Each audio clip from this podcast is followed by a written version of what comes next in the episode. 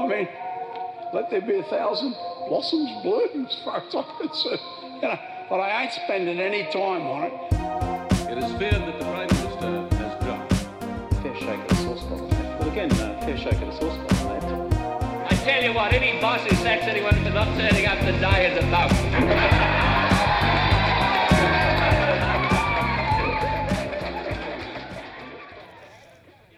G'day, everyone, and welcome to Cooked, a per capita podcast where we look at some of the weird, wonderful, and absolutely batshit wild things that have happened in Australia's history.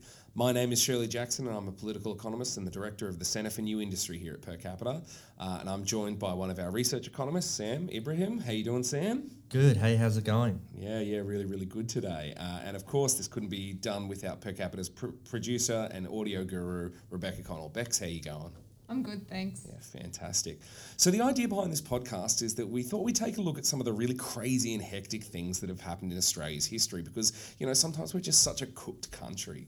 So my first question to both of you is what are some of your favourite topics that you're looking to cover in this podcast? I can't wait to talk about how we just lost the prime minister and just totally chill about it. Absolutely. And then named a swimming pool after him, I'm pretty sure. Yeah. Absolutely amazing. What about you, Bex? There are so many, like, especially in recent history, there's some really amazing stuff that's happened that I think people have just sort of forgotten that I want to remind them about. So, We love that. Well, um, today I thought I'd start us off with a totally wild thing that happened really early in Australia's history, and it's concerning our second Prime Minister, the Honourable Alfred Deakin. What do you all know about Alfred Deakin? That he was the second prime minister.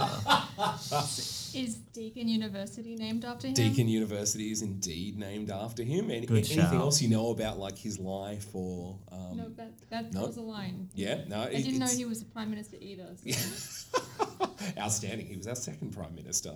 Um, now, there's a bunch of the usual things that I could tell you about him, like he was a leading figure in the campaign for federation, or that he was a friend of our first prime minister, Edmund Barton, which led to him being our first attorney general.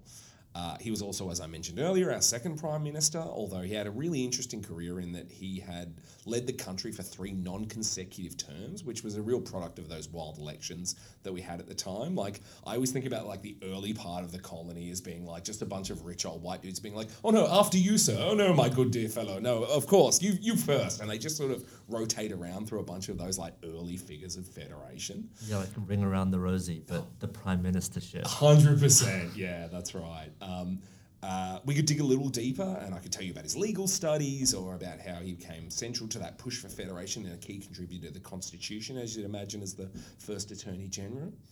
I could even tell you some lesser known facts about like how he um, was a vegetarian for a while. He, uh, he he wrote poetry, and he clearly had the best facial hair of any prime minister. But I don't just want to paint a picture of Deakin as the 19th century hipster soft boy that he was. Uh, no, I'm going to tell you a lot about today, which is my favourite aspect of his life, which lives absolutely rent free in my head, and in my opinion, should be part of the national curriculum. Today, we're going to be talking about his secret history in the occult and his belief in his ability to contact spirits who guide him in his daily life. Y'all can't see, but they have the biggest stunned mullet faces. I've been keeping I'm this one a secret, so Beaming. reactions. We got like this Aleister Crowley wannabe in, in Australian history. Hundred percent. Deakin was our first, and as far as I know, only full-blown lizard brain occultist prime minister, which arguably makes him the best. That's, That's right. amazing. He's Australia's sorcerer supreme. I'm sending this episode to all of my friends who do like solstice seances and just, this is so great that we had a witch prime minister. Absolutely. So, um, his brand of occult thought and esoterica came in the form of his ardent belief in spiritualism and also theosophy. So, Deakin was a deeply spiritual man, and unlike many in the Australian mainstream, he was incredibly open minded to a range of beliefs that led him down a pathway through mysticism, New Age philosophy, and the occult. But that centered on a really very real and tangible connection that he believed he had to the spirit realm. So today, this is the story of the young Deakin's life as a mystic and spiritual medium. The being that we now know as Alfred Deakin arrived into the material realm on August 3rd, 1856, in Fitzroy, which was then a working class suburb of slums, factories, and football. However, Deakin was born into a middle class family which provided him a number of advantages, most notably access to an enviable education and a rich intellectual home life. Uh, his father, William Deakin, was a real character and definitely had that gift of the gab, a trait which he was supposedly passed down to his son, who was noted of being a really good uh, speech maker, uh, you know, a really good conversationalist throughout his life. But the elder Deakin was known for also his curiosity and his charisma, frequently being described as likable and affable by his peers, and very rigorous of mind. But crucially, while he was nominally Anglican, he was a bit of an apostate and a radical for the time. So there'd be regular discussions around the dinner table and of the various debates and schisms contained within spiritual doctrine of the time. Uh, and often there would be like regular guests from like Melbourne's religious and intellectual elite at the time, you know, like uh, you know, uh, reverends and you know um, philosophers and, and things like that that were floating around Melbourne in the The theocrat, no, the theosophical. yeah Society? Theosophical Society. We'll we'll touch on a little bit um, later in this series. Um, but this sort of like you know intellectual and spiritual milieu around the house really instilled in uh, William's children, um, Alfred, who we're talking about today, and his sister Catherine, a real sense of freedom from orthodoxy and convention, which would also influence um, Alfred Deakin's later political life. He was known as a bit of like a liberal radical at a time when conservatism and sort of like Tory thinking was still really really strong in Australia.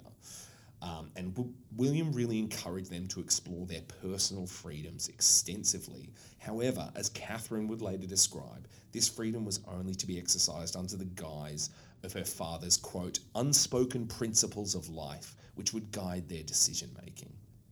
So it's fair to say that religion was a really key part of Deakin's life, and this home life was augmented with regular church service, Sunday schools, and Bible studies. Now, this gives us our first glimpse that we have into the inner life of Deakin. And Alfred would later remark in a sermon that he gave later in life that he was drawn to the prophetic and esoteric Old Testament over the codification of the New, describing himself as a child as a curious compound, sensitive, sympathetic, variable, emotional, apprehensive, and dreamy. Um, but he was sent away to boarding school at age four. You know, you know how you do with kids and just send them away when they're barely not toddlers. Um, first, he was sent out to Kyneton, which uh, for listeners is near the goldfields in regional Victoria. Um, and then he was sent from the goldfields to South Yarra, where all the gold that was mined by honest, hardworking people helped to prop up Melbourne's elite. However, the crucial part of his education occurred in 1864 when the then eight year old Deakin was sent to the Melbourne Church of Grammar School. Now, he was noted for being a pretty unremarkable student at this time, and it was noted by his teachers that this would be attributed to his penchant for daydreaming and voracious reading in the considerable school library rather than confining himself to the actual curriculum they were trying to teach. Now, he'd often later reflect upon how out of place he felt amongst his peers at this school, losing himself in books, particularly the fantastical tales of his favourite authors of the time, like uh, Jonathan Swift and Bunyan, um, an experience which later caused him to wonder if he had, quote, lived more and more intensely in and through books. You're rocking the accent. Oh, thank you very much. I'm really trying to capture that like gramophone voice, you know, like that really, if we could like overlay some of that like crackly record whenever I'm doing those. Um, now, I don't know about you, but I find this early part of his life like really relatable as like a former nerd and weird outsider, like always hanging around the library, you know, like Wait, of I'm sorry. Were in. you a witch at boarding school? What's because that? that's No. that's what I'm getting. not not not boarding school, but just I don't know, like this like really introspective young kid who's just like losing himself in like effectively the fantasy books of his time, you know, Yeah. like. Um, I don't know if you read Gulliver's Travels or, or any of those, um, uh, or, or Bunyan's books, um, like Pilgrim's Progress and all the rest. But they're they're really hectic and crazy books where like fantastical things happen. I mean, every generation's got the subset of the you know introverted kids who go to the library and uh, like you know uh, Breakfast Club or Yep. what's a more recent one, Freaks and Geeks. Yeah, yeah, absolutely. That's right. So this outsider streak manifests further at age nine when he starts even spending his weekends and holidays in the state library. Um, and he had a particular penchant for those grand heroic, tales, both fictitious and factual. So, like Hercules, Robinson Crusoe, Napoleon, uh, and the Count of Monte Cristo were among his favourites. And this borderline obsession with fantastical tales started occupying his rich inner life. Which he described saying, quote, At this time, I lived in these creations more than that in which I move through, an often silent, absent, and contented visionary. And through all of this, neither friend nor companion nor relative ever heard a single word. Do we have like actual audio of him speaking? No, Like, he's there's- not someone who's been recorded. I think there's some um, that are available. I know that there's only one uh, video of him from um, somewhere around Federation where he was giving a speech. Um, but yeah, I don't don't know if the, how much audio we actually have of his um, life. I would just love if he just sounded like a normal dude. You Yeah. know, like from today. That's right. Just- I'm G'day, boys. Like, you know, walking in. Like, I love that. Yeah, and I'm just absolutely ascribing an old timey voice onto him, like uh, retroactively. I love it though. Yeah, great. it's good fun. He just sounds like Michael Keaton in real life. Amazing. So it's here that Deakin first encountered his lifelong belief in prophecy, predestination, and prophetic signs, a fact that will see him cling to throughout his later life. Now, his inner world was rich with introspection and critical interpretation, and it would come in time to be more and more applied to the material world as he looked for signs from the spiritual world to guide his path. However, while these schoolyard years would prove to be formative for his political and spiritual development, like so many of us, it was at university that his real awakening came, uh, when he first encountered the spiritualist and theosophical movements that would help shape and guide his occult education. So, friends, what do we know about these weird esoteric beliefs? I can go on for, for a while. Like, Yep. I, I find them so fascinating. Just these people who believe they, they can speak to spirits and angels, and uh, if you say the magic words, something good will happen. you Yeah, know? hundred percent. Um, now, while I and it sounds like you as well, Beck, I'm low key obsessed with Deakin's flirtations with the occult. I do want to stress that some of the beliefs that we're talking about at the time were not as far flung to the fringes of belief as we might consider them today. So, while the orthodoxy of the Christian church was obviously central to most Australians at the time, the belief in mediumship, spiritualism, and other esoteric branches of Christianity were far more common than they are today, particularly amongst the sort of like upper middle class and and and uh, elites of the time. It was much more common to sort of you know like go to tarot readings or like hold seances in your home. It was a real like parlor sort of game that was a bit of fun. That's a huge loss if you ask me. Hundred percent. Have you ever had a tarot reading? Uh, uh, yeah, with tarot cards. Yeah, I have. I've, ha- I had one a couple of years ago. A friend uh, had bought some and she did it.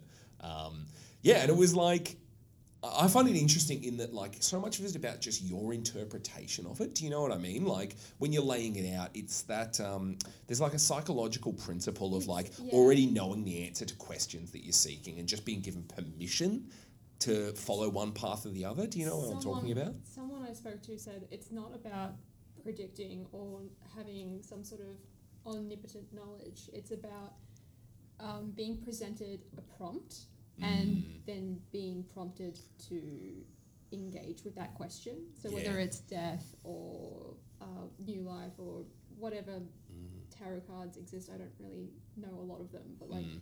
they go, okay, it makes you think of this exact thing. Mm-hmm. So then you're doing the rest of the psychological work yourself. Yeah, that's right. And I think it's that like the same whether you're like going to like a psychic or a medium or you're going to your like local um, parish and talking to your like pastor, reverend, imam, whatever you, you, you speak to, or whether you're going to a psychologist, like a lot of the time you're you're the one who's doing the work, do you know what I mean? But sometimes we need that external. So that that's how I think about all of these things. Um, Sam, have you had any in- interactions with that? I know that the youth of today are like way more into like astrology and stuff like that.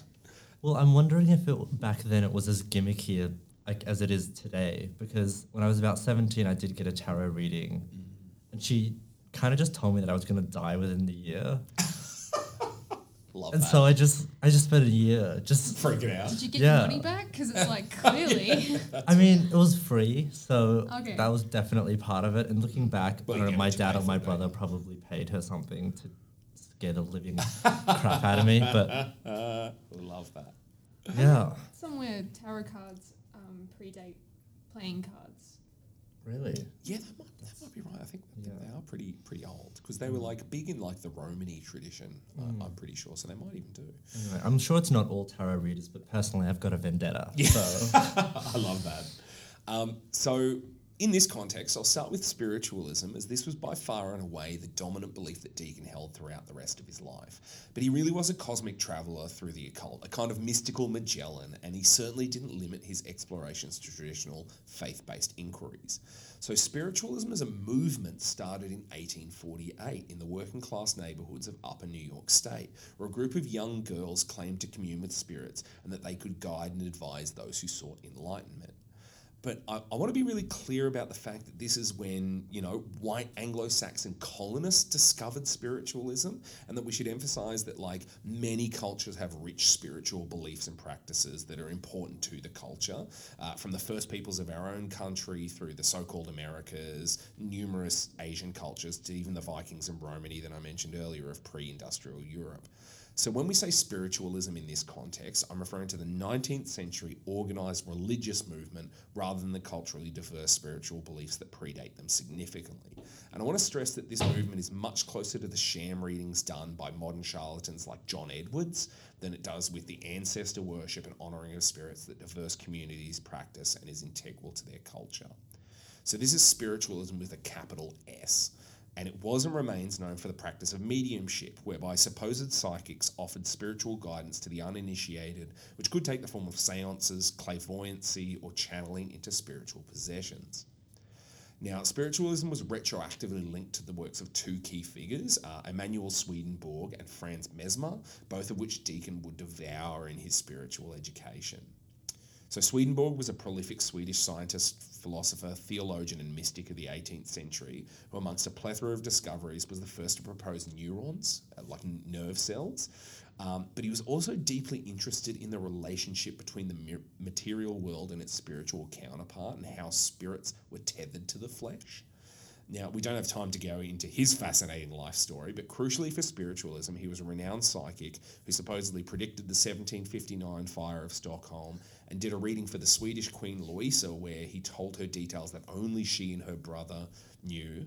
And my personal favourite, he wrote a series of amazing Gnostic texts which argue that the creation myth of Christianity was in fact a story of like rebirth or transitioning of Adam and Eve from the material world, world to their pure spiritual form. Um, so the other like really key figure in spiritualism was a guy called Franz Mesmer, um, who is where we get the word mesmerize from. Um, Wow. So yeah, it was used interchangeably with his theories of an energy force that connects all living things and could be manipulated to produce material outcomes, including hypnosis, which we now think of as mesmerism, and a kind of faith healing as well. So basically, he's like an esoteric Jedi. Like he was like really proposing that everything was linked by this like invisible, unseeable force. got it. George Lucas is a fraud. Hundred percent copyright infringement. Um, but Yeah, don't go down that rabbit hole. that's right. Yeah, don't pull the threads on that sweater. Um, but these beliefs and practices were first encountered by the young Deakin when he was in his late teens, when he witnessed many performances of mesmerism, planchette writing, and mediumship. But by these teenage years, Deakin began to dabble in it himself. Like when at a party for friends and family, he performed a mesmerism that was at first supposed to be a bit of a lark, like he was doing it as, you know, a bit to show off, a bit to, you know, make everybody laugh. But the vibe in the room rapidly changed in tone when the young woman he was mesmerizing seemed to come totally under his control. This experience was augmented soon after when he was on a family holiday in Dromana, uh, where the miserable weather sent Alfred in search of the hotel kitchen to find a warm, damp, warm spot to dry his damp boots. But therein he encountered a young man delighting the maid servants and a stable boy with feats of mesmerism. What's the appropriate reaction when you discover that your friend can literally put women under his spell? Yeah, I Like, mean, what do you um, say to that? uh, call the police? I think Yeah. the like. Just immediately, there's no way this has gone Yeah, well. Yeah. Time to I mean, like, stop. yeah, I- I feel like there's like part of this which is like the uh, like the pickup artists at the time. Do you know what I mean? Like that that really cooked sort of incelly stuff. Yeah. Um, so in, encountering this like act of mesmerism while he's on holiday, uh, ever the questioning and skeptical mind, young Alfred devised a test to try and expose the young man as a charlatan. So he held his pocket watch to the back of the young man's head and asked him to tell the time. Now, the young man told a wildly inaccurate time, which incurred the ire of Deakin, until he realised he'd been holding his pocket watch upside down and that from that angle the time quoted would have been correct. So these experiences shook Deakin to his foundations and sent him deeper and deeper into the mystical path that led him through the occult. He began to visit two famous medical clairvoyants of the time, Messrs. William H. Terry and George Stowe. So Terry was a draper by trade who held the 40 year long secretaryship of the Victorian Association of Spiritualists, or VAS, and he practiced occult hearing, healing in his off hours as a quote, chemist and medical botanist. So Deakin observed Terry interview those afflicted with maladies and would consult the spirits as to their causes before prescribing herbal cures which he made and then sold to those patients. Which is my favorite. It's like very like um, Alex Jonesy. Do you know what I mean? Like like hundred percent flim flammery. hundred percent. So I love that. It's like actual snake oil. Yeah, yeah, literally. I'm waiting for him to start talking about frogs. Yeah. but uh, Stowe, on the other hand, would perform his diagnosis and prescription while entering into a deep trance state, giving himself over to a spirit known simply as Martin, which tells me that he's not very showy. Do you know what I mean? It's like, I'm going to be taken by this mystical force of Martin. So sad. Yeah. You couldn't come up with anything else. To be fair, if there are ghosts, if you were gonna do a clairvoyancy, most of the ghosts that would possess you would just be like just a guy. Just ra- random people hanging out, right? Just Phil. That's right. Um, but like crucially, in Deakin's own words, like much years, many many years later, in his own like diaries, um, these medical feats were quote remarkable for their general success, and that he quote never heard of a single mistake in their prescriptions. It's a general success. What does that even Just mean? Just general success, you know. Generally. Yeah, just generally, it was successful. But I never heard anyone complain about it ever. That's right. Yeah. yeah. Right. Never making a mistake, so it's perfect. but it's not perfect success, it's general success. That's right. This was before Yelp, so like That's right. people couldn't just go mm. online and Sixty complain. percent of the time, it works every time. so it was shortly after these experiences when Deakin started his first circle, which was the terminology used by spiritualists at the time to denote a group that meant for the purposes of contacting the spiritual realm. This circle included his sister Catherine and an equal number of male and free- female friends in order to maintain the balance in animal magnetism as advocated by Franz Mesmer. So they performed numerous spiritual rituals which called spirits to commune with them through a designated medium. Uh, uh, Le- Letty was her name. She was the sister of one of his uh, like schoolyard friends who um, he sort of did all of his weird stuff with. Um, and sometimes there would be writing of it, writing autonomously through the medium's hand, or they describe at length like how the table would often move around, which again is like really, really common to the sort of spiritual practices at the time. Which was just like some guy kicking the table. Yeah, I mean, Deakin maintained, like, again, throughout his life, that, like, it was totally on its own, right? Like, that this just definitely uh, happened. But, and this is my favourite bit, after six months of regular gatherings, the circle disbanded because of the simple fact that, as Deakin would later lament, that the spirits, quote, Had nothing to say, and it said it very badly. absolutely amazing. Again, totally fair. Just Yeah. some guy named Phil being like, Yeah, I got crushed under my car. I don't know what to say. That's right. Um, but this wasn't the only reason that the circle was abandoned, as Deakin had been called up to the big leagues and was invited to join a premier circle run by one Dr. Motherwell, a senior phy- physician and academic at the Melbourne University. And this was attended by like spiritualist royalty, aside from the aforementioned um, Messrs. Terry and Stowe, who did those medical healing, um, spiritual healings, but also the president of the VAS, Dr. W.L. Richardson. Um, Motherwell's circle proved much more nourishing for Deakin's mystical appetites, as it included detailed interactions with numerous spirits, many of them famous figures from history, repeated instances of clairvoyancy and mediumship, and the kinds of spiritual interactions which Deakin would describe as cementing him in, quote, A faith in the message, and that he would die without renouncing it. And I think this is really telling when we like compare the two. Like when it's him with all of his like schoolyard friends, like it's kind of chaotic. Like there's not a lot of like in- interesting stuff that comes up. But then when he's hanging out with these like practiced flim flam snake oil salesmen, like it's like famous figures like Napoleon speaking to them. I was gonna say like who, who was he speaking to? Yeah, yeah, like they, yeah, they. Um, I, I, I'd have to check the notes, but like, yeah, he mentions like a couple of like world leaders and like spiritual leaders from history that have like come and spoken to them at this. Just come speak to this random person who just so happened to ask you like, hundred percent. yeah, I'll, I'll, I'll drop a line. That's right. Like, I feel like if you're gonna do the flim flamming of like uh, spiritual mediumship, the John Edwards stuff makes more sense. Where you're like, oh, this is a personal connection to you, like it's your dead mother or long Yeah. lost uncle or like whatever it is. Whereas, like, why would Napoleon come and talk to a random group of weirdos? Like, Exactly. hasn't he got better things to do in the afterlife? sure, he was very um, like standoffish and, and, and prudent and stuff when he was alive. So like, he's not going to talk to commoners when he's living. Why is he going to talk to you when he's dead? Hundred percent. Also, if you can talk to anybody you want, right? I don't understand why they and this is 100 supposed to be 100% accurate. Why don't you just go back to like times that you had no, know nothing about? Like let's talk to Jesus straight Yeah, up. that's right. Let's talk to Tutankhamun. Yeah, it's Let's always it. like figures who we know enough about where you could pass yeah, off. Right? where you could where they've written like personal letters, so you get a sense of personality and things like that. That's right. So at university, Deakin was completing parallel education. So by day, he was studying law um, and the legal system of the fledgling British colony, and by night, it was all about the mystical arts of the spiritual realm. Can you imagine handing in the wrong essay to the wrong class?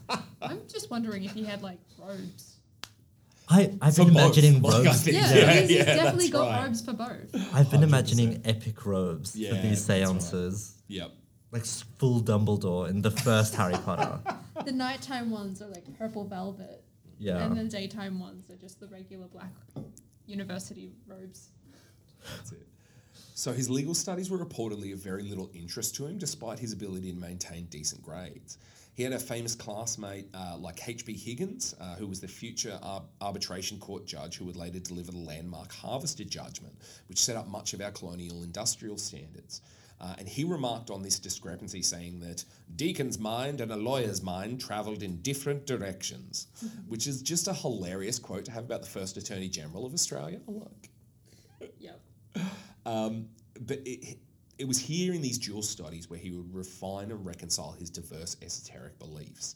Um, I, I, we didn't have much time to delve into it, but he also went down like Eastern philosophy. He studied a lot of like the um, Bhagavad Gita and like yoga, and that's what led him to vegetarianism and Confucianism. He really did like try and devour everything, but it was really that spiritualist um, thread that really stuck with him.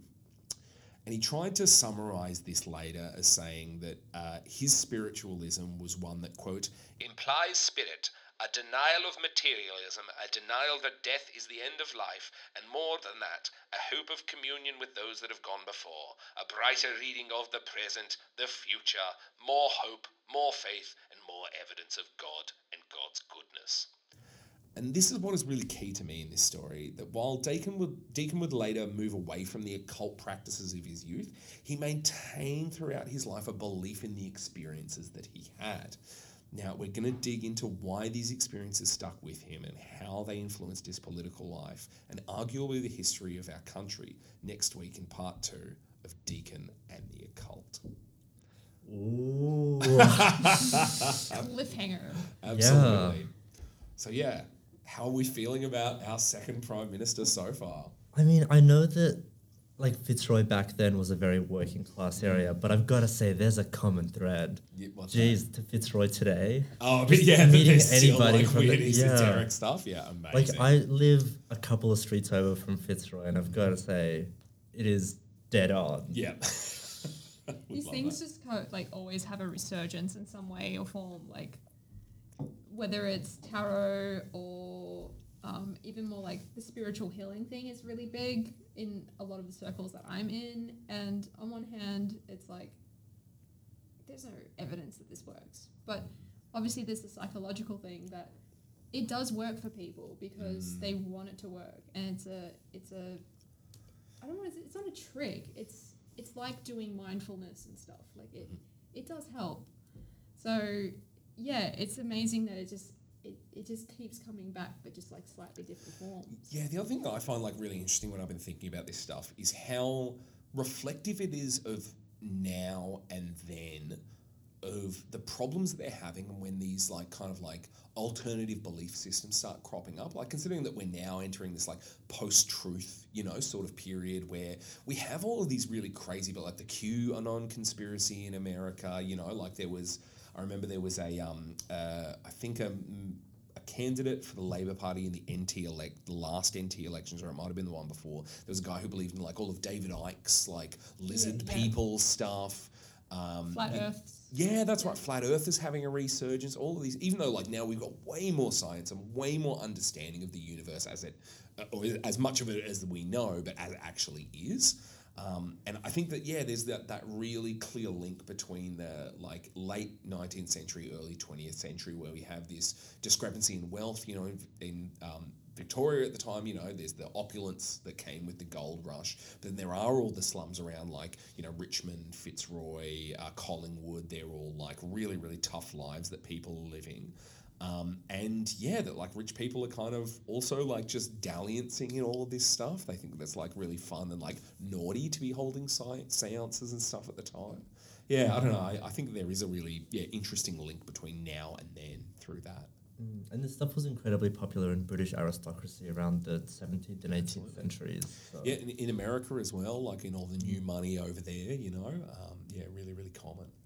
Um, I did just want to um, shout out as well, like sort of uh, acknowledge my sources. So, um, the Enigmatic Mr. Deakin by Judith Brett is kind of like one of the like now classic um, biographies, but it's weird, even in like like the Australian um, Dictionary of Biography, and you know, in the Wikipedia page, and in um, uh, I'm, I'm forgetting the other um, biography that was sort of written at the top, not too long after he was prime minister. Um, all of them kind of like mention this stuff, but they skip past it really quickly to get to his political life.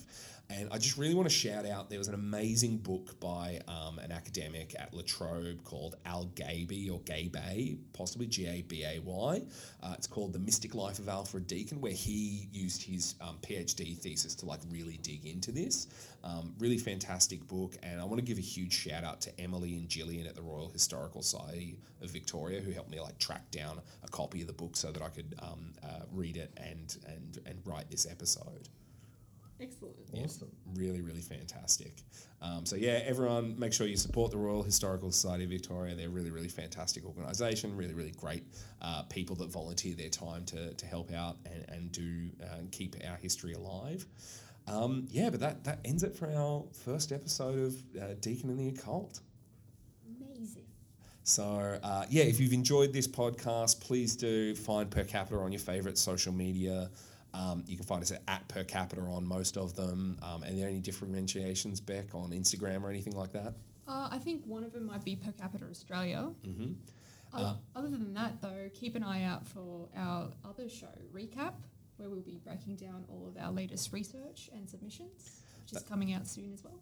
That's right. And if you're um, interested in hearing more of this content, uh, both the crazy stuff that we'll be talking about in Cooked and the other stuff that we do in some of our other podcasts, do go to percapita.org.au, uh, donate so that we can keep making this content and that we can upgrade our, our tech so that it sounds better and better every week.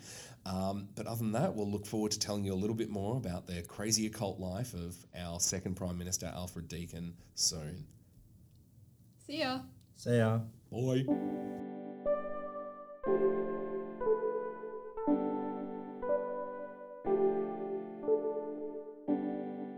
This show is a production of Per Capita, the independent progressive think tank dedicated to fighting inequality in Australia.